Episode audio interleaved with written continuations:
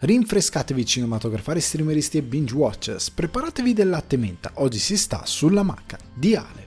Ragazzi e ragazze, benvenuti, bentrovati sulla macca di Ale, la versione estiva di Sul divano di Ale vi confesso una cosa, ho rifatto l'intro, ho rifatto, cioè la stavo dicendo, poi sono arrivato sulla macca di Ale ho detto è sul divano di Ale per osmosi, quindi sono, mi sono incartato, l'ho dovuta rifare, vabbè, dettaglio totalmente trascurabile.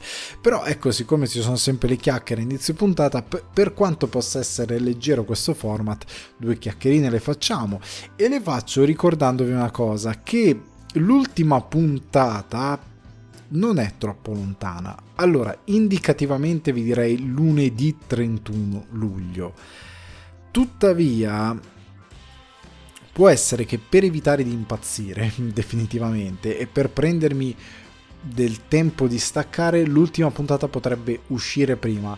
Cioè, sto pensando di potervi dare una sorta di. Devo riguardare il calendario perché ci stavo ripensando oggi, guardando appunto il calendario, impegni, cose e stavo pensando che molto probabilmente l'ultima puntata potrei anticiparla o comunque registrarla in anticipo poi farla uscire il 31 luglio perché comunque devo riuscire ad avere qualche giorno totalmente libero per riuscire a staccare e poi far iniziare la parte di agosto in cui starò con la mia famiglia e in cui staccherò totalmente però ho bisogno di quei 3-4 giorni di decompressione. Comunque vi faccio sapere tutto i Patreon lo sapranno in anticipo voi lo saprete do, un po' dopo i Patreon, però comunque lo saprete. Lo saprete. Parlando di Patreon, eh, anticipo a, che ormai sono sul gruppo Telegram, che è diventato uno dei perks, eccetera, eccetera. Anticipo una questione. Questa settimana vi farò sapere in anteprima le rubriche che porterò nelle prossime puntate, perché ho già pianificato le rubriche, ho già pianificato cosa vi porterò nei prossimi giorni per accompagnarvi durante il periodo estivo e quindi vedrete delle cosette carine perché già da questa settimana come forse vi avevo anticipato quella scorsa ho pianificato mi sono pensato una bella rubrichetta interessante per potervi dare que- quell'effettivamente quel tono, quel ritmo di puntata estivo che è qualcosa di diverso, qualcosa di alternativo. Quindi ho un po' buttato dalla finestra quello che è il solito canovaccio del, di sul divano di Ale per avere qualcosa di diverso. Però ecco, andiamo nel vivo della puntata. Devo part- partire, non partare, devo partire con una notizia molto spiacevole. Cerco di diventare serio un, al- un attimo perché ci ha lasciato Alan Arkin, che era un attore principalmente di commedie che era nel cinema dal 57 e molti ricorderanno per l'Oscar a Little Miss Sunshine, anche se non è stata l'unica candidatura che ha ricevuto e forse l'unico premio, o forse ne aveva già ricevuto un altro. Nel dubbio, Little Miss Sunshine, che è un film meraviglioso dove lui fa quel nonno fuori di testa, però molto motivazionale verso la ragazzina. Argo, sette volte di Vittorio De Sica, addirittura ha recitato L'infallibile ispettore Clouseau e tanti altri film che fanno parte di, di, delle caratteristiche di un attore. Io l'ho sempre detto, attori come Narkin e molti altri sono delle caratteristiche che sono il sale del cinema con queste facce molto magari spesso improbabili per il cinema, però dalle capacità di recitare qualsiasi ruolo, di essere incredibilmente magnetici a schermo, di avere sempre i tempi giusti nel recitare le battute e anche il film più sbadato loro riescono a portarlo a casa molto bene. E quindi è, un, è una cosa molto triste. Tra l'altro, anche nella serialità, lui era intanto facendo il metodo Kominsky con Michael Douglas, una serie che è apprezzatissima. Io onestamente non la conosco, e sono anni che sono nella watchlist, onestamente la recupererò anche solo per fargli omaggio. Però tantissima gente mi ha detto no, guardala perché a livello di commedia è molto fico. E quindi lo recupererò sicuramente perché mi dispiace anche molto per, per questo attore che ha dato tantissimo al cinema. Quindi gli, gli rendiamo un piccolo omaggio, lo salutiamo, recuperate i suoi film perché lui era veramente un attore straordinario, in quello che faceva era veramente, veramente bravo. Ora veniamo alle cose un po' più liete. Questa settimana una newsettina ve la porto, una newsettina, una piccola discussione prima di entrare nel tema principale della puntata ve la voglio portare, che è James Gunn, che ora è al centro di nuovo perché non essendoci niente di cui parlare, ci si aggrappa a queste cose. James Gunn, invitato al podcast Inside of You, ha parlato un po' sempre del cinema dei supereroi, in passato aveva parlato, parlato della superhero fatigue, eccetera, eccetera ora è tornato un po' sull'argomento con dei toni diversi, portando delle discussioni molto interessanti. A margine, questa settimana c'è stato l'annuncio che Rachel Brosnan, quindi Mrs. Maisel, e David Corenswet saranno rispettivamente Lois Lane e Clark Kent nel nuovo film di Superman. Tra l'altro, Snyder si è, la, si è, complimentato per la scelta di Cornsweet e, e, molte altre cose sono successe, quindi a me il casting piace, ovviamente non si può dire nulla, io posso dire solo che la Brosnan è una bravissima attrice, lui non lo conosco, il buon David Cornsweet non, non ho idea di... lo conosco molto poco a livello di, di recitazione quasi per niente, però a livello di faccia credo possa funzionare. Io chiudo questo, questa, queste contestazioni stupide sul casting di Superman, quelli che dicono ah l'unico Superman è Henry Cavill, no, ce ne sono stati 742 tra televisione e cima, di cui uno in televisione che è ancora in attività, sono stati alcuni bellissimi, alcuni meno eh, belli, Cavill non è stato l'unico Superman, è anche uno di quelli molto lontano da quello che è Superman, lo è stato sicuramente a livello visivo, è stato un grande Clark Kent, un grande Superman, però a livello poetico è stato molto, non per colpa sua, ma molto poco sul, sul pezzo, quindi piantiamola con queste cose e piantiamola anche di dire, ah, poteva farlo lui. No, perché chiaramente è stato detto che doveva essere un Superman nei suoi 20 anni, Cavill va verso i 40, non lo può fare la, la, la, protesta si sorge e tramonta in questo spazio e si chiude qui. Però veniamo a cosa ha detto James Gunn invitato al podcast Inside of You, parlando dei film di supereroi. Vi cito quello che ha detto, vi leggo. Si sono impigriti con le storie di supereroi, sono arrivati al punto in cui o oh, è un supereroe, facciamoci un film, e poi o oh, facciamo un sequel, visto che il primo è andato abbastanza bene, ma non stanno pensando a perché questa storia è speciale, cosa distingue questa storia dalle altre, qual è il cuore di questa storia, perché questo personaggio è importante, cosa rende questa storia diversa al punto da portare la gente ad andare al cinema a vederla. Sono diventati davvero pigri e c'è molto beef, pow, bam nei film e, e quando il terzo atto arriva di un film di supereroi che non, non torna e scusate riparto un attimo nei film ci sono piff pow bam e guardo il terzo atto di un film di supereroi che non torna o non ha ragione di, di, di accadere. Non mi interessa dei personaggi, sono diventati troppo generici. Allora, prima cosa, devo supportare Gunn. Cioè il problema dei supereroi è uno, sono tutti con delle origini molto, molto simili perché ci sono stati quelli che hanno gettato gli archetipi da Spider-Man, Batman eccetera eccetera hanno gettato degli archetipi e poi sono, stat- sono stati altri 2 miliardi che gli sono andati dietro cercando di far qualcosa però le storie di origine sono tutte molto simili ok? Gli archetipi sono quelli molti sono ridondanti e alcuni supereroi sono interessanti perché hanno del carattere altri no cioè prendete anche Iron Man, che nonostante la sua popolarità a livello di, di filmografia nell'MCU è quello che è il film meno interessante a parte il primo, che è quello della storia di origini. Poi più va avanti più perde carattere. Il terzo è molto particolare perché è un film di Shane Black dall'inizio alla fine, però come film di Iron Man, come film di supereroi è molto poco interessante. Iron Man 2 ancora meno, cioè Iron Man 2 è proprio il sequel che diventa un po' più grande, un po' più grosso, che risolve le stesse cose del primo, cioè cose figlie del primo, ma non è così un bel film. È molto povero, è molto poco ricco, non, è, è un, Iron Man è un personaggio che paradossalmente è cresciuto negli Avengers perché di per sé non è molto interessante e ha saccheggiato a livello di, di, costruzione non tanto le sue origini fumettistiche ma un personaggio come Batman a livello di, di alcune cose molto alleggerite per avere un appeal sul pubblico. Ma al di là di questo, i supereroi appunto hanno tutte le storie di origini molto simili, quindi il primo film è quello che è. Lo sviluppo tante volte appunto è poco ispirato. Tu devi darmi una motivazione per portarmi al cinema e interessarmi a questo personaggio. Cioè, che cosa ha di particolare? Spider-Man ha dei temi che sono super particolari e funziona al cinema, soprattutto quando li esplorano bene come in, nella saga di Spider-Verse, al di là di quello che è la tecnica d'animazione. Però a livello di scrittura funziona tantissimo.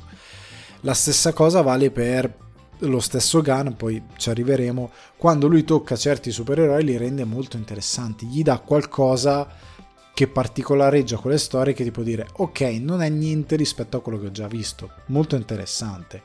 E questo si riverbera anche appunto in tanti film come Logan un film su Wolverine che prende il personaggio e lo ribalta per certi versi lo rende molto più crepuscolare più polveroso eh, più per certi versi molto certi western lo rende un po' più interessante. Lo stesso Nolan quando va a fare Il Cavaliere Oscuro, quando va a fare The Dark Knight Rises, al di là della riuscita dei film, sono infinitamente più interessanti e contaminati che quello che darà dopo Gunn come soluzione. Vi leggerò la sua, la sua opinione sono contaminati da altri generi, sono interessanti, lo stesso The Batman, The Suicide Squad di James Gunn, appunto prende un film, lo rende un film action molto eh, quasi troma, molto sopra le righe, ma con una commedia che si sposi con questi personaggi grotteschi e porta al pubblico qualcosa di completamente alieno. Tant'è che il pubblico per certi versi è un film che è, è uscito anche in un periodo sfortunato, però non lo ha capito perché? perché non è la stessa cosa che vede tutte le volte. Il pubblico da questo punto di vista è anche bugiardo, perché appena gli sposti i canoni non capisce più niente. Cioè o è tutto esattamente come i canoni che conosce già oppure non capisce. E The Suicide Squad è un film che t- tanti non hanno capito. È perché è troppo violento, così così. Cioè non riescono a calarsi nella situazione di quel tipo di cinema, che riprende anche cose da un certo cinema d'azione anni 80, pulp, eccetera, eccetera. Molto interessante però. Lo stesso è il Boy di Del Toro.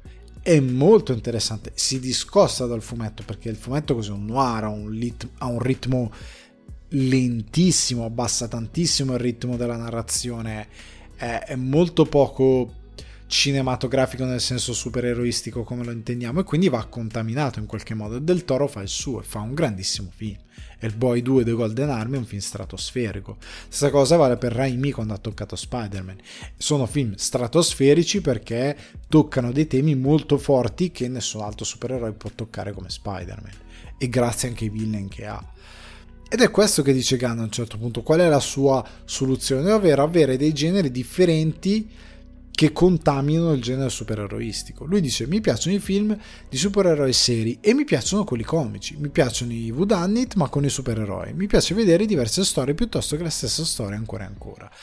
Ed è quello che ho appena detto io nell'elaborare quello che dice nella prima parte. La soluzione è questa. Non mi puoi rifare lo stesso film, devi creare delle mescolanze. Batman, The Batman, è bello perché è un noir e prende come la stessa cosa di Dark Knight e ha de- delle, delle vibes da neo noir. È un film che è contaminato con altri elementi. Poi c'ha dei difetti che per me depotenziano la figura di Batman però al di là di quello è un film che comunque sarà interessante. La stessa cosa vale appunto per Logan, come dicevo prima, The Suicide Squad. Sono tutti i migliori film di supereroi usciti negli ultimi vent'anni funzionano tanto e continuano a funzionare nel tempo perché portano qualcosa che contamina il genere e lo sposta e dà al pubblico un, un, sapore diverso. Prendete anche Scott Pilgrim vs. The World. È tratto da un fumetto, ma è un fumetto che ha una fantasia talmente fuori di testa e che si contamina con tan- talmente tante cose che wow, vai verso un'altra direzione e ti cattura tantissimo tant'è che all'epoca floppò perché appunto era un... non era il momento di supereroi, non era il momento di cinecomic, era una cosa fuori di testa, la gente non ha capito, sempre perché nel momento gli dai quella cosa diversa, troppo diversa, la gente non capisce tante volte, perché critica, è eh, l'ennesimo film della Marvel, l'ennesimo film... E non, poi quando c'è qualcosa effettivamente nuovo va in blue screen. La stessa cosa per i guardiani i Guardiani della Galassia sì, è chiaramente calato nel, nell'atmosfera Marvel, ma Gunn lo contamina talmente tanto con le sue influenze, con i suoi miti, con i suoi generi, con le sue visioni, che non è niente simile a quanto ho già visto in Marvel. E quindi il film assume un valore completamente diverso. E ha dei temi molto più interessanti che cambiano la struttura di quel film. E quindi vinci. Quindi per me Gunn ha ragione, il problema è che appunto devi trovare delle soluzioni per trovare delle storie nuove e non solo è un supereroe facciamolo perché guardiamo adesso eh, l'MCU, eh, Secret Invasion, la serie, non ne sta parlando nessuno. E ora io ho terribilmente paura con Daredevil, anzi ho paura che sarà uno schiaffone perché Netflix aveva fatto bene, pur investendo poco, perché tipo soprattutto la stagione 2 ci sono dei momenti in cui tu dici questo qua non ci avete messo proprio impegno a fare sta, la messa in scena di questa cosa non ci avete proprio lavorato mentre la stagione 3 migliora tanto. Però Daredevil è molto più sporco sanguigno ed è interessante per quello e funziona quelle scene d'arti marziali super dinamiche quei piani sequenza che sono diventati iconici anche quelli finti non, non importa ma funzionano. Ora da quello che vogliono fare loro, lo spoglieranno di tutta questa roba. E cosa sarà? L'ennesimo show molto sorridente, super leggero, poco interessante, uguale a tutti gli altri. E cosa cambierà? Che c'è dentro Daredevil piuttosto che un altro personaggio. Avrà carattere? No, quasi sicuramente non avrà alcun carattere. Ed è questo l'errore. Quella serie era interessante proprio perché era sporca, perché era una cosa diversa da tutto quello che vedevi. Stessa cosa il Punisher che loro propongono. Eh, Punisher, se la Marvel vuole fare un Punisher senza andare nell'eccesso, deve fare John Wick. Cioè, devi chiamare il regista di John Wick e dire ci fai Punisher. E deve fare una cosa così. Se vogliono fare... Invece non lo faranno mai. Perché devono edulcorarlo fino... a... cioè, tanto vale che spara con le nerf. E quello è il problema. E quindi per me Gunn ha assolutamente ragione. Chiudiamo questa eh, parentesi per andare avanti con la nostra rubricona di questa settimana, che è Anime Summer Night. Quindi perché Anime Summer Night? Perché voglio un po' scimmiottare la MTV Anime Night che si faceva all'epoca quando facevano vedere tutti gli anime eccetera eccetera. Voglio fare quella roba lì. Però è legato ovviamente al cinema quindi vi consiglio dell'animazione giapponese in cinema non in, eh, solo ed esclusivamente in formato eh, seriale l'anime seriale, non vado verso quella direzione, però sempre Summer Anime Night, Anime Summer Night, scusate. Soprattutto voglio creare quel eh, quel belli- voglio darvi questi film perché creano quel bellissimo umore che questo tipo di animazione sa dare, quindi quel tipo di eh, fantasia, quel tipo di romanticismo, quel tipo di fantascienza che queste opere sanno dare. Quindi questo è il mio obiettivo, di consigliarvi delle opere che vi sanno portare in quel mood, soprattutto d'estate, c'è voglia di leggerezza, eccetera, eccetera. Quindi cerco di consigliarvi delle questa questa serie di film, in questo caso sono tre, che sono libertà, evasione, leggerezza, avventura, viaggio, che, che possono includere tutti questi temi, prendendo generi diversi e mescola, mescolanze diverse che vi possano divertire. E quindi partiamo i bambini che inseguono le stelle, che trovate su Prime Video, regia e sceneggiatura di Makoto Shinkai, distribuzione ovviamente Prime Video. Eh, inizialmente ci fu una prima distribuzione di questa casa francese Casé, che però fu massacrata per un doppiaggio orrendo, ma nel 2019 Dynit l'ha ridistribuita con un nuovo doppiaggio.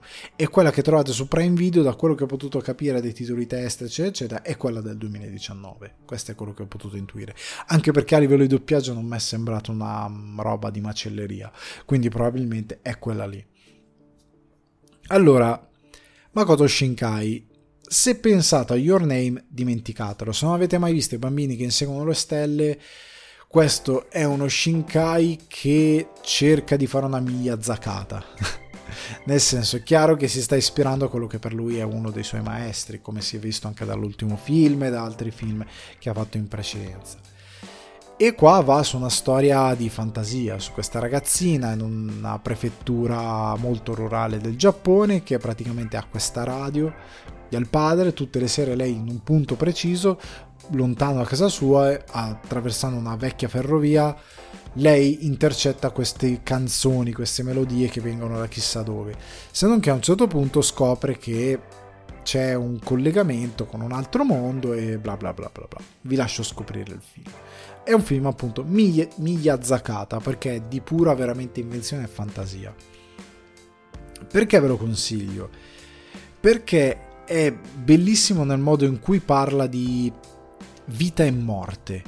Cioè, lui sfrutta quest'opera fantastica, alcune credenze del, dell'essere umano che si basano appunto su idea di vita e morte, anche delle credenze molto orientali su come queste figure eterne che vivono oltre la nostra realtà in questi altri mondi, per raccontare il, questa, questa nostra fragilità che abbiamo, questo fatto che il nostro viaggio è molto breve, eh, questo viaggio che molte volte non riusciamo ad accettare, soprattutto quando noi sopravviviamo e ci viene a mancare qualcun altro ed è un film molto interessante anche perché questo popolo che custodisce questi segreti di vita e morte è, è un popolo che è stato razziato e distrutto dall'essere umano per via delle sue ossessioni di potere, di poter ingannare vita e morte. E da questo punto di vista è davvero davvero molto interessante. E che metta protagonista una ragazzina in generale dei ragazzini molto piccoli a una Miyazaki maniera è sempre interessante perché per me quell'idea funziona perché quella è un'età perfetta, l'età in cui l'essere umano è più puro e soprattutto non è tanto perché io ora sono papà e ho un bambino, però in generale guardando anche a noi stessi bambini è l'età in cui siamo effettivamente molto più puri e molto più umani, perché crescendo sembriamo quasi schermarci da certe cose c'è un bambino, il modo in cui affronta la morte e il dolore è molto eh, disperato, però è molto votato alla comprensione. Eh, noi cerchiamo di, di, di, di, schermarci, non riusciamo a capire che dobbiamo lasciare andare certe cose, non riusciamo a capire che, come poi dirà Miyazaki, si alza il vento, è tempo di vivere, prendendolo dalla poesia. Comunque, è una cosa, è un ragionamento molto interessante che mi piace tantissimo e che ho trovato molto ben portato, anche se a un certo punto droppa un elemento abbastanza, cioè a livello di scrittura sembra quasi dimenticare un elemento un po' fondamentale per la protagonista. Non ho gradito che un, det- un determinato elemento sia un po' scomparso nella narrazione, quindi non è perfetto da quel punto di vista però a livello visivo è un gran bel film, a livello di narrazione è molto interessante, i temi sono molto interessanti e ve lo consiglio. Bambini che inseguono le stelle su Prime Video. Non è neanche eccessivamente drammatico, ecco, vi racconterò queste cose. Per certi versi Shinkai è anche un po' più, eh, come dire, qua non è così romantico, qua non è così drammatico, qua tende a essere anche tra virgolette oscuro in certi passaggi, molto brutale nel suo raccontare vita, morte, l'egoismo degli adulti, perché qua gli adulti sono di un egoismo e di una cattiveria fuori dal mondo per certi versi, rispetto ai bambini che sono molto più puri, vivono la, la loro vita in modo molto eh, più genuina, per certi versi è una cosa che uno dovrebbe ricordare dei bambini, perché essere bambino è anche questa eh, questa esperienza incredibile di riuscire a, a non vergognarsi dei, dei, dei, propri sentimenti, di certe cose, non hai sovrastrutture, non hai impalcature particolari.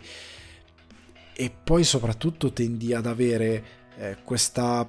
Non hai tutte le idiosincrasie che sviluppa l'essere umano quando cresce, perché i bambini ci mettono di fronte all'idea di quanto siamo ottusi, poi quando diventiamo grandi ci schermiamo da certe cose in modo molto egoista, egocentrico, i bambini non sono così.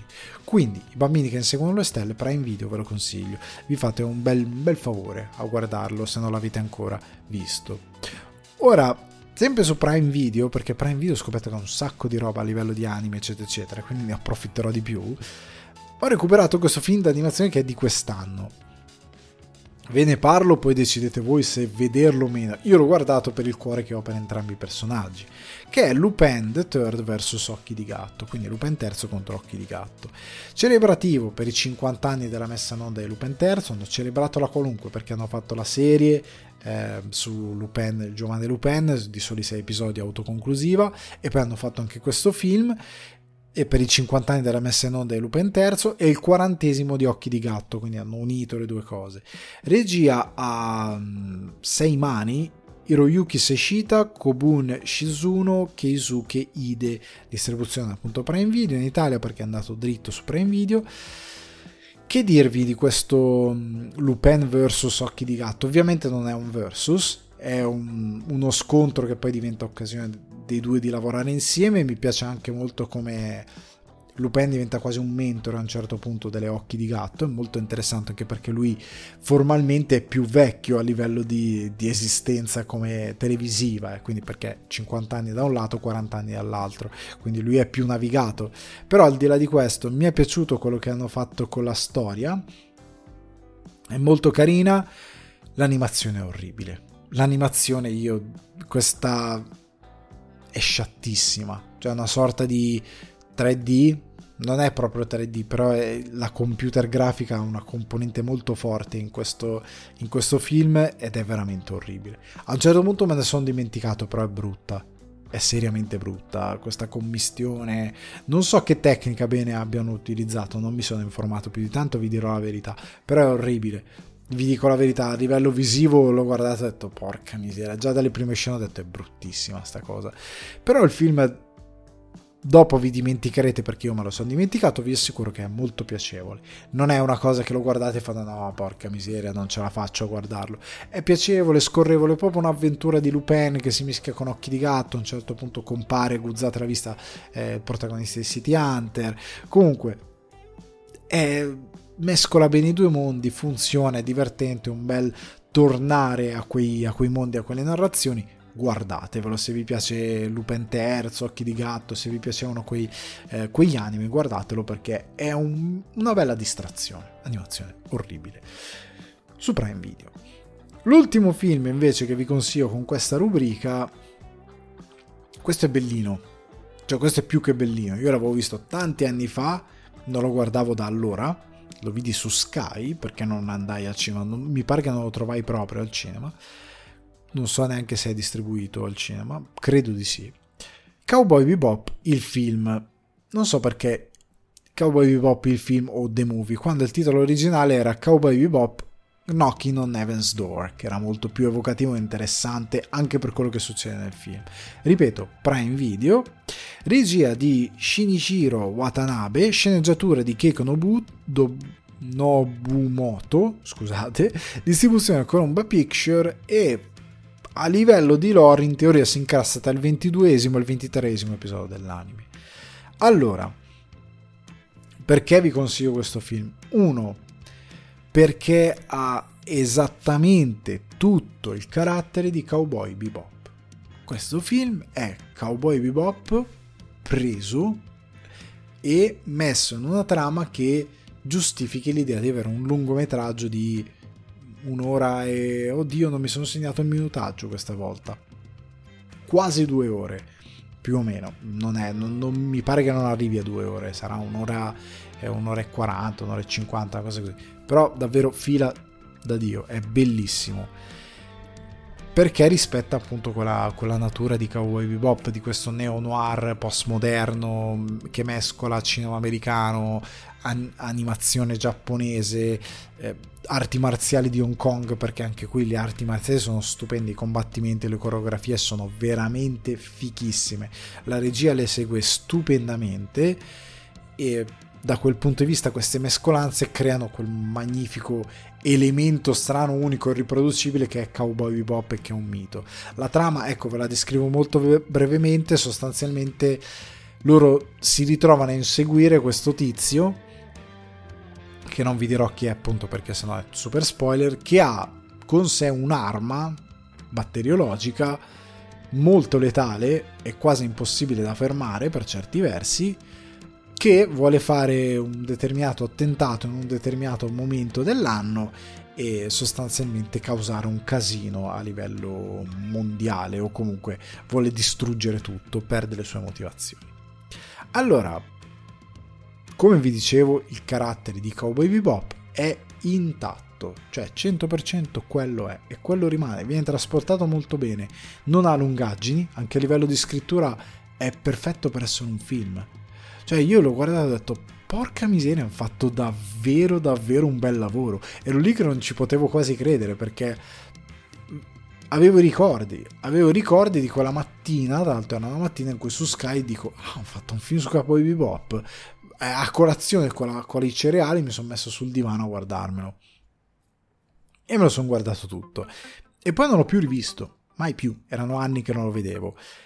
Ed è stupendo, anche perché qua a livello di animazione chiariamoci, dettagliatissimo. Cioè, la cosa che ho sempre amato di Cowboy Bebop era la, la capacità di avere quei dettagli così approfonditi che nell'animazione giapponese me piacciono tantissimo perché anche qua, qua è fantascienza in altri casi altre animazioni, forma animazione come nel, nel, film che citavo prima, Dio mio il primo, i bambini che inseguono le stelle, ecco una cosa che mi sono quasi dimenticato, anzi senza quasi, mi sono dimenticato di dire che il bello anche lì dell'animazione è che è super dettagliata, è bellissima l'animazione anche lì, e quello che mi piace, pur scimmiottando alcune cose, alcuni design alla studio Ghibli, quello che mi piace di questi studios, soprattutto per queste due opere, è che tu guardi queste opere, questi dettagli, eccetera, eccetera, e pur essendo luoghi fantastici, pur essendo luoghi ehm, spostati nel tempo, pur essendo pieni di commistioni anche culturali in alcuni casi, come nel caso di Cowboy Bebop,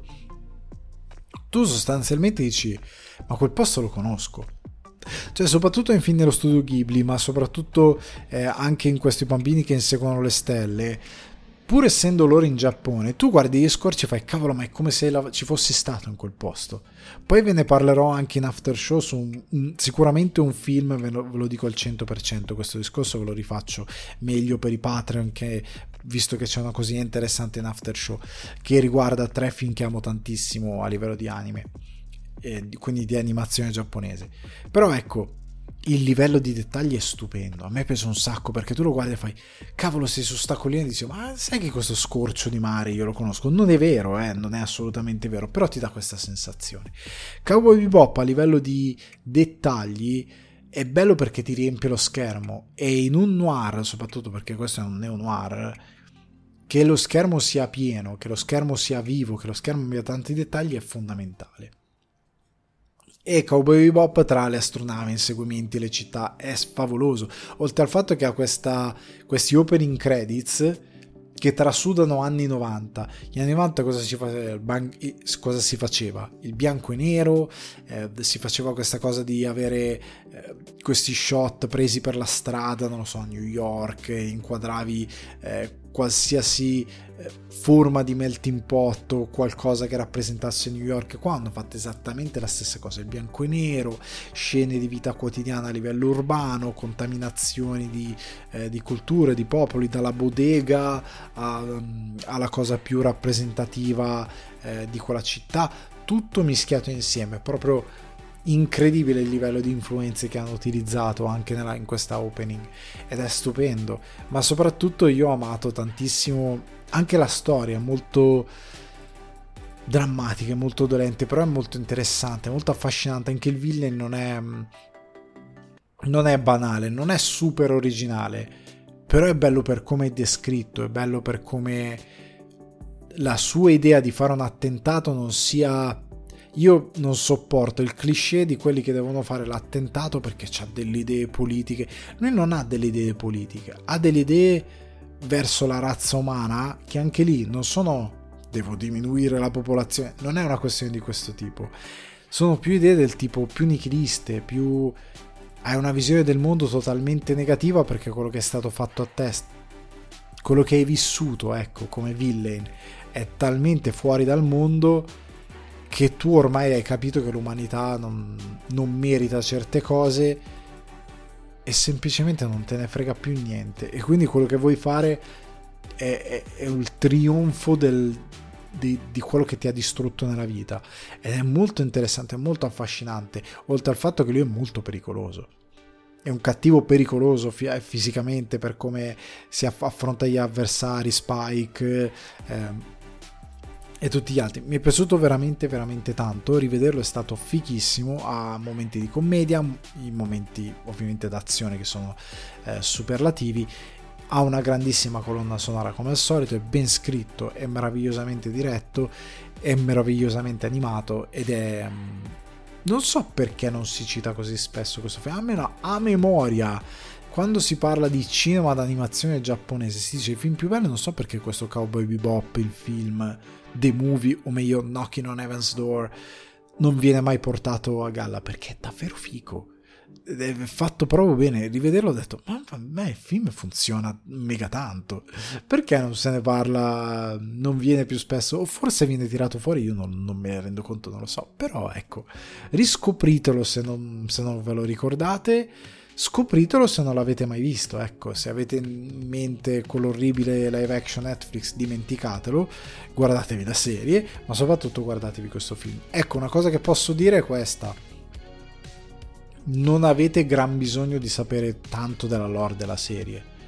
Cioè i protagonisti sono quelli che sono, vengono descritti quanto necessario, pure che non siete dei super nerd della serie, tipo io della serie non ricordo tantissime cose e non mi servivano per vedere il film. Il film è perfettamente godibile anche stand alone, cioè i personaggi sono quelli che sono, funzionano anche nel, nel loro pacchetto standalone senza sapere moltissimo di loro e della serie. Il film funziona.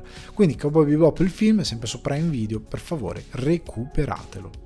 Ora, anche voi mi avete detto, pochi di voi, perché è estate, mi avete detto anche voi qual è un film che portate nel cuore, perché ci leghiamo appunto al eh, all'after show che vi vado a leggere il titolo è Fore- Forever Teen, Forever Anime, lasciatemi da solo all'interno con questi quattro film. E io vi proporrò quattro film che io amo tantissimo, d'animazione giapponese che porto nel cuore e vi spiegherò anche perché. Allora, Claudio Bertello è uno dei patron mi ha detto pensa e ripensa ma alla fine emerge sempre Akira. All'epoca mi sconvolse proprio anche se non lo capì del tutto. Buon Claudio, che ti devo dire? Akira o Akira? Adesso tutte le volte ho i dubbi sulla pronuncia giapponese corretta. È uno dei film d'animazione più incredibili della storia giapponese, un grandissimo manga, perché ci fu anche l'edizione manga, che lo dovrei rileggere onestamente, lo dovrei riscoprire perché non ricordo niente del, del, del, manga, dovrei riscoprire tutto per quanto riguarda Akira perché lo ricordo molto poco e ho mancato la, la re-release al cinema e questa cosa mi fa un po' rosicare, però ecco, ehm, è un gran bel film da portare sempre con sé come uno dei film preferiti d'animazione giapponesi. Invece Davide Boifava mi dice vorrei dire Dragon Ball il Super Saiyan della leggenda per nostalgia di quando mia madre mi comprava le cassette in edicola e le divoravo nei pomeriggi a venire. Ma penso dirò Your Name. Quindi Your Name è uno dei film che porta, ma anche Dragon Ball, perché no Dragon Ball? Cioè nel senso, il Super Saiyan della leggenda, se non ricordo male, è il primo dove compare Broly, mentre mi spacco le dita, scusate se entrando nel microfono io che faccio, lo rifaccio così. No. Ok, che è molto Dragon Ball, questo suono delle dita, qualcuno sarà imploso perché darà fastidissimo.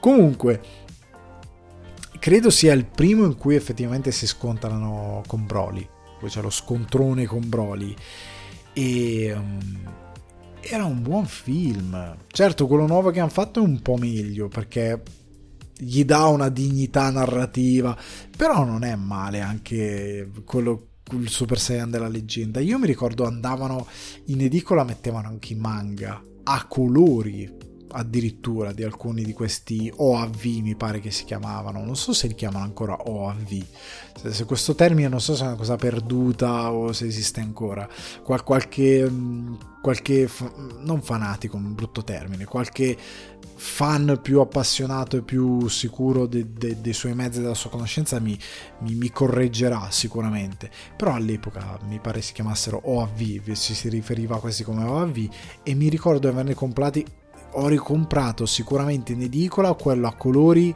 del secondo Broly, quello, di tutto malmoso. Film orribile, però, però me lo comprai, era carino, i disegni erano belli, era colorato, me lo sono comprato. Comunque, grazie ragazzi Patreon, mi raccomando interagite sempre quando ci sono queste cose, settimana prossima ritornerà, vi farò sapere anche a voi Patreon in che forma ritornerà il con voi, perché do spazio a voi. Veniamo alle recensioni. Prima recensione, Pesci Piccoli, un'agenzia, molte idee, poco budget.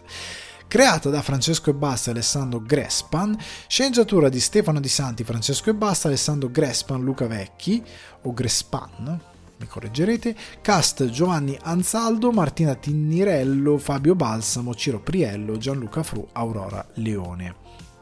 Trama molto molto molto semplice, nella piccola sede provinciale 7 della trio Vaz, l'arrivo di Greta, una nuova manager declassata dopo un burnout, porterà un'ondata di novità e imprevisti in ufficio.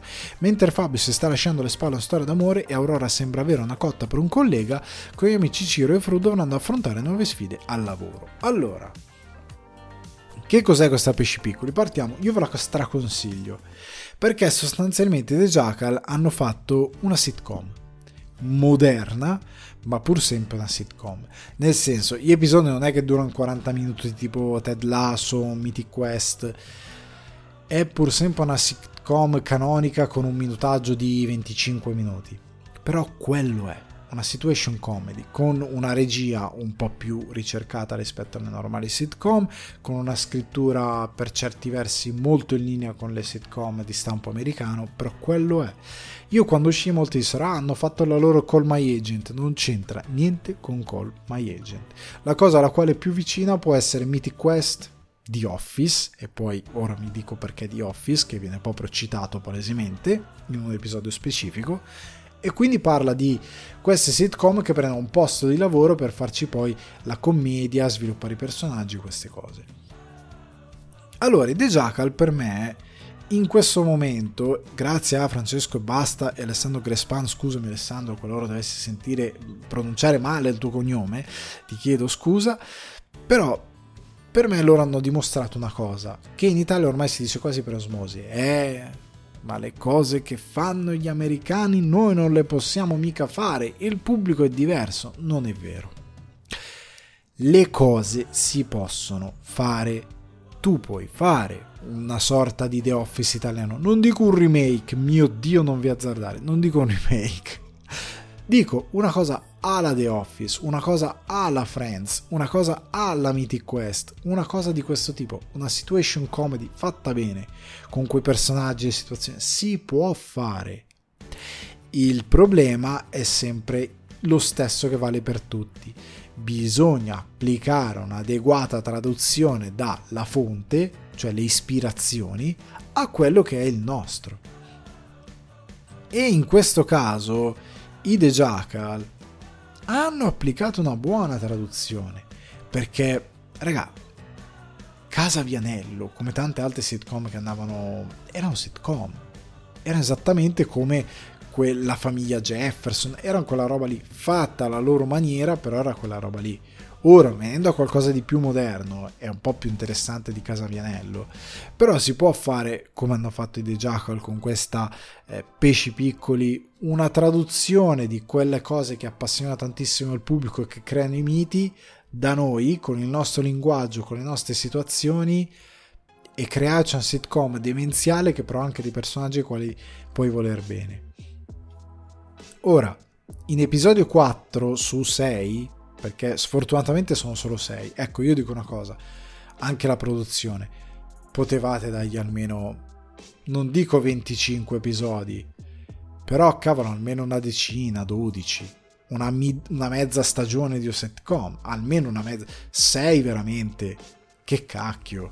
Cioè, però, ecco, sfortunatamente 6 sono pochi, poi magari loro stessi hanno voluto farne 6, però dico, potevano darcene qualcosa di più perché c'era il potenziale, perché semplicemente anche se loro volessero seguire magari l'idea di queste sitcom più ambiziose e più moderne e più curate, che può essere The Office, Shrinking, Ted, non The Office, Shrinking, Ted Lasso, questo tipo di sitcom che sostanzialmente sono così, sono delle comedy più lunghe, vanno verso i 35-40 minuti rispetto al, can- al canonico formato, però con delle complicazioni in più anche a livello di scrittura, ma soprattutto in messa in scena, eccetera, eccetera.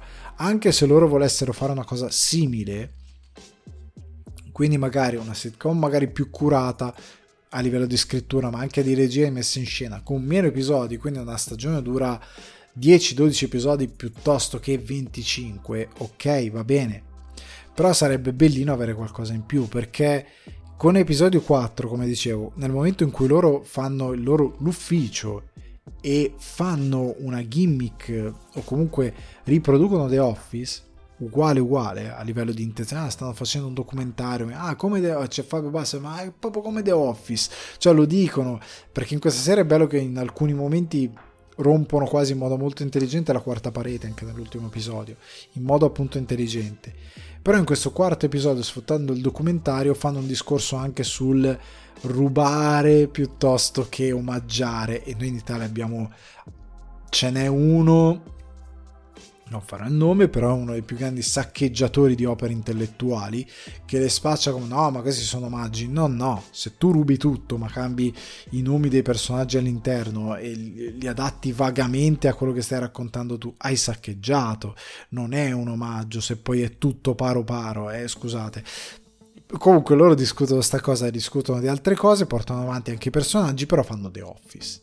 E loro dimostrano che The Office in Italia si può fare benissimo. E loro l'hanno fatto senza scegliere la via del documentario. Poi in questo quarto episodio lo palesano facendo il documentario, ma hanno fatto The Office. E lo hanno fatto bene.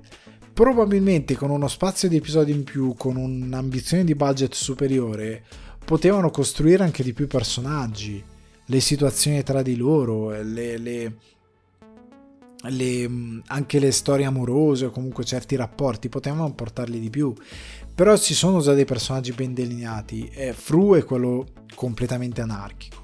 Cioè è un po' il Dwight di questa Pesci Piccoli. Eh, Ciro è una sorta di crasi tra...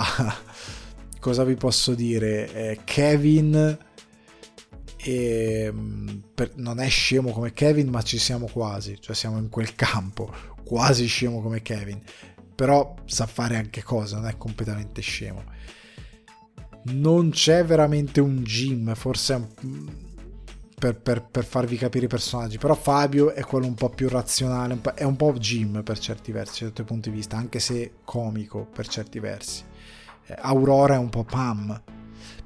ci sono dei personaggi non c'è un Michael Scott sfortunatamente ma perché è impossibile però al di là di quello comunque ci sono dei personaggi molto interessanti alcuni hai dei contrasti, gli vuoi poco bene, alcuni li capisci, gli archi narrativi sono abbastanza sviluppati, se avessero avuto più personaggi anche quello di Aurora, un certo interesse amoroso l'avrebbero sviluppato meglio, quello di Fabio sviluppato abbastanza bene per certi bagagli che si porta dietro, è una sitcom maledettamente godibile a me è piaciuta tanto e ripeto è la dimostrazione che in Italia non si possono fare certe cose. No no no no si possono fare benissimo. Siamo noi che non le vogliamo fare o non siamo capaci di farli perché è questo. Loro hanno dimostrato che si possono fare però come dicevo a monte deve applicare, applicare quella traduzione. Cioè devi essere in grado di capire come portare quell'opera nel nostro paese che si adatti al nostro pubblico senza suonare posticcia. Non devi fare come alcune produzioni italiane che ti compare voglio fare il film d'azione alla, alla Io vi troverò e ambientato in Italia la gente va alle stazioni di servizio ci sono le canzoni country americane. Ma quando mai? C'è Neck se vai dal benzinaio. Cioè... non, non, c'è non so, Dolly Patton Dolly Patton mi pare si chiama cioè dai cerca di fare una cosa che abbia senso. Questo è il punto. I Desaka sono stati molto bravi e la loro pesci piccoli a me è piaciuta tantissimo. Piccolina, un'agenzia, molte idee, poco budget, effettivamente è quello che è. E nel c'è una cosa, tanti si fermano sull'ultima cosa per chiudere la recensione, molti si fermano su eh, stanno raccontando le loro storie come agenzia pubblicitaria. No, in queste situazioni, in queste sitcom, è il pretesto. The Office, sì, Ricky Gervais voleva raccontare le situazioni appunto di un ufficio, ma è stato un pretesto. Soprattutto in quello sviluppo americano è stato un pretesto per sì, c'era sempre questo racconto di fondo, ma il, i protagonisti, quello che capita loro è la cosa fondante è un pretesto. Mythic Quest è un pretesto raccontare quel mondo videoludico, sono i personaggi che emergono. Shrinking, sì, sulla psicologia ci affronta dei temi, ma fino a un certo punto. Ted Lasso, il calcio, fino a un certo punto.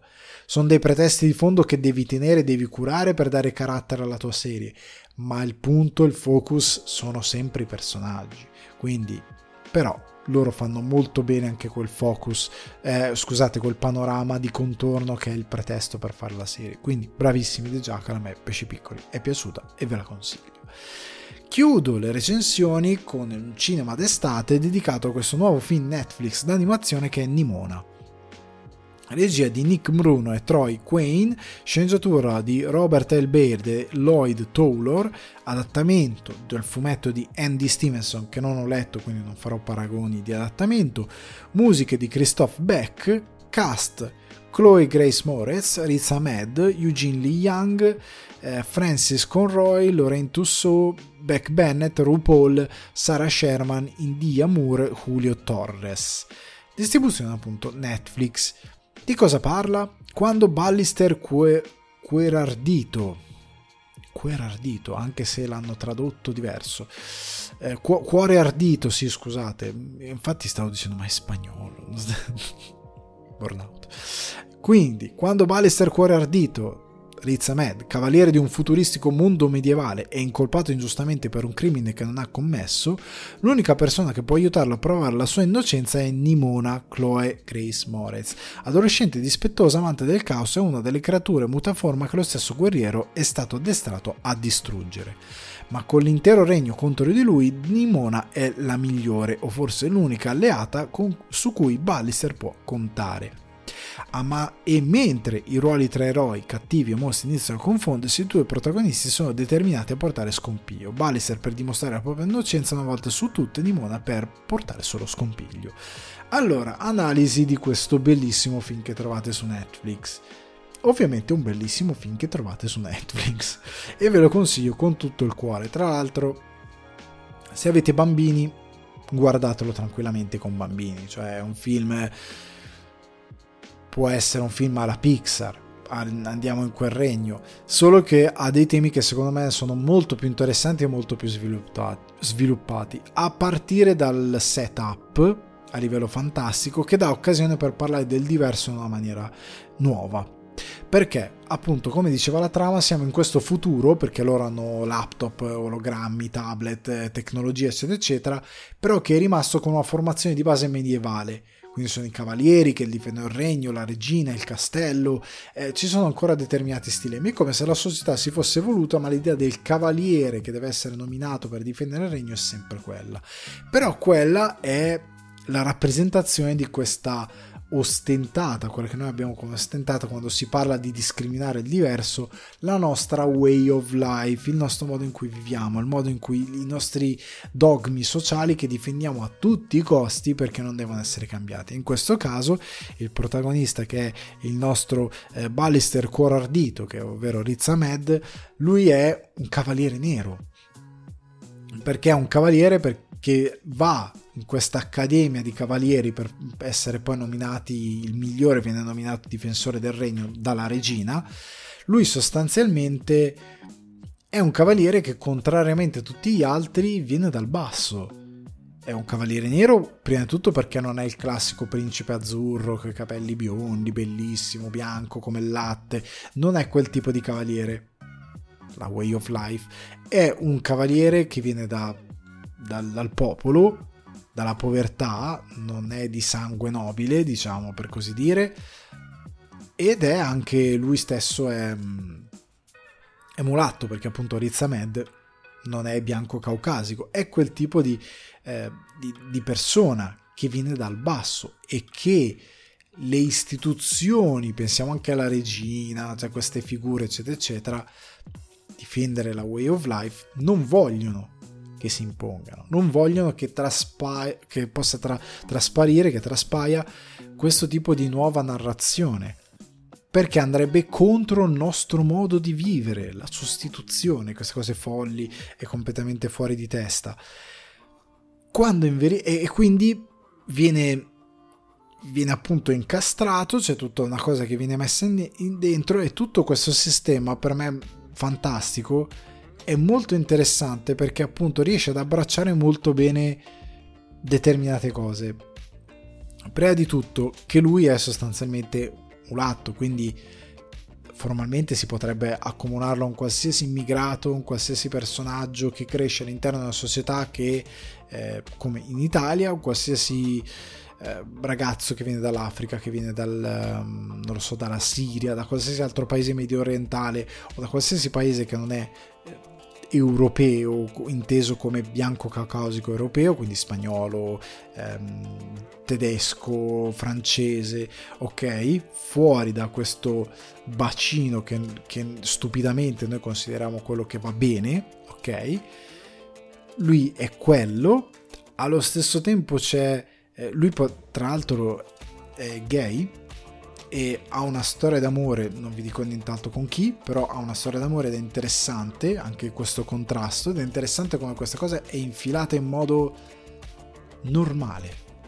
È quello che io dicevo, dico sempre, le storie funzionano quando tu inserisci questi elementi in modo organico, senza sottolinearle 200 volte. È inserita in modo del tutto armonico, tu non ci pensi proprio. Cioè io me lo sono dovuto scrivere in scaletta, se no non ci avrei pensato. Ma non perché, non perché è una cosa che devi sottolineare, ma perché appunto mi, mi premeva sottolineare che viene messo in modo del tutto armonico e quindi il pubblico probabilmente se ne dimenticherà per certi versi. Come mi sono dimenticato io, a un certo punto, a un certo punto fa, ah sì è vero che... Ma non ci ho proprio pensato perché è raccontato come si deve. E la cosa interessante appunto è che in tutto questo lui ha attorno delle istituzioni che appunto sono la nostra way of life, ma soprattutto si confronta con questa ragazza che è un po' Frankenstein, il mostro, quello da cacciare, con le torce, con i forconi, anche lì il diverso, la paura di quello che non si conosce, che è un tema che anni fa l'essere umano ha paura di ciò che non conosce. Nei film c'era sempre questa, questa linea di dialogo, ora sono anni che non la, non, la, non la, sento più. In questo film viene un po' riportata la, la, paura di tutto quello che non si conosce.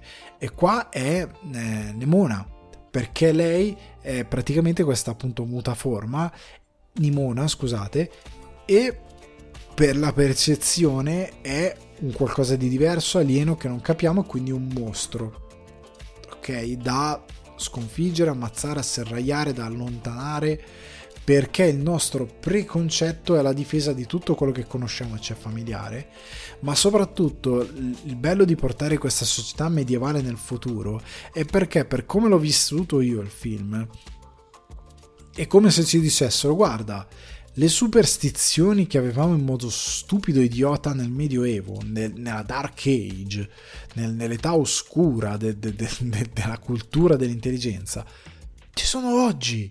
Noi parliamo di IA, parliamo di smartphone, parliamo di viaggiare su altri pianeti e abbiamo ancora delle superstizioni, dei preconcetti, delle cose totalmente folli che ci portiamo dietro e inseriamo nella società e che servono un po' come come scudo per chi non vuole progredire per, per difendere certe cose indifendibili.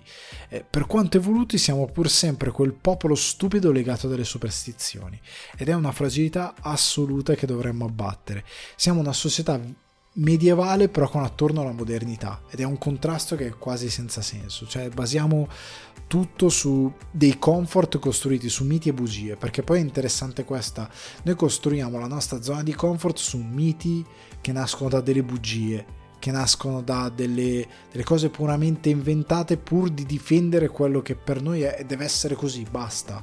Se qualcosa viene cambiato non va bene, è diverso, è nuovo, non si può fare deve essere esattamente come me lo, me lo, immagino io, come l'ho vissuto io, perché non ci può essere la novità. Non importa che tutto l'esterno introduca quella novità, perché organicamente c'è qualcosa di nuovo che arriva e che crea un nuovo panorama, e quel nuovo panorama sarà il, lo status quo di un'altra generazione. Non importa che quella cosa deve arrivare per forza, e il mio dire no. Non la faccio entrare perché deve essere come dico io è di un'arroganza totale. Però noi ci imponiamo su questa cosa. Ed è bellissimo come questo cartone animato riesce, con questa, grazie al fumetto che si è inventato tutta sta roba, ad adattare questi, questi, concetti in un modo molto intelligente, molto divertente. Il film è super divertente, è scorrevole, è molto commovente. L'arco di Nimona è davvero interessante, esattamente come l'arco di eh, Cuore Ardito, è molto affascinante come si evolve. In un racconto per ragazzi, se si vogliono portare dei principi sani e buoni, questo è perfetto perché non impone niente con 2000 sottolineature è molto intelligente il modo in cui passa i messaggi, è molto accurato ed ha una fantasia enorme e soprattutto ti fa vedere con le immagini come la crudeltà delle superstizioni, come certi contrasti, come certi traumi morali nascono in alcuni personaggi, come certe cicatrici formano i mostri quelli veri. Che poi è divertente che perché il film non è mai banale. E a un certo punto quando dici ah cavolo. Al terzo atto c'è una cosa che fai cavolo no questa cosa è super banale. Ma appena quella cosa si mette in moto e arriva a un punto ben preciso, tu capisci che non è banale per niente. E che cerca un, um, una soluzione di quell'esplosione nel terzo atto che è molto diversa, che è molto commovente perché ti fa capire che il mostro non è sempre quello che spacca tutto che è un'altra cosa, perché appunto si cerca di dare un'umanità differente a questo, eh, a questo personaggio, al personaggio di Nimona, che tra l'altro anche per come si pone su essere shapeshifter ha delle maschere interessanti, sempre a differenziare la maschera, quello che uno si pone davanti per difendersi dagli altri, è molto molto molto bello, mi è piaciuto tantissimo, ha una gran bella tecnica di animazione molto affascinante ed ha una bellissima scrittura, bravissimo il cast di doppiatori, vi prego guardatelo, recuperatelo, un bellissimo film. E mi dispiace che sia solo su Netflix, questa era una di quelle cose che magari sarebbe stato bello portare in sala perché è davvero ganza. A questo punto ragazzi e ragazzi io vi saluto, anche questa puntata si conclude, vi ricordo che se volete supportare sulla Mac Diale le mire di espansione per un lido cinefilo migliore potete farlo su patreon.com slash sul divano diale, altrimenti tenete a mente che sulla Mac Diale è un placido piacere da condividere con gli amici e gli appassionati di cinema e televisione che potete trovare su Spotify, Apple Podcast, Amazon Music e Daycast. Seguite anche il canale YouTube Alessandro Di Guardi per i contenuti esclusivi ricordate di iscrivervi e attivare la campanella. Un rinfrescante saluto dal vostro host Alessandro Di Guardi, ci sentiamo in after show per i Patreon, tutti gli altri a settimana prossima. Ciao ciao!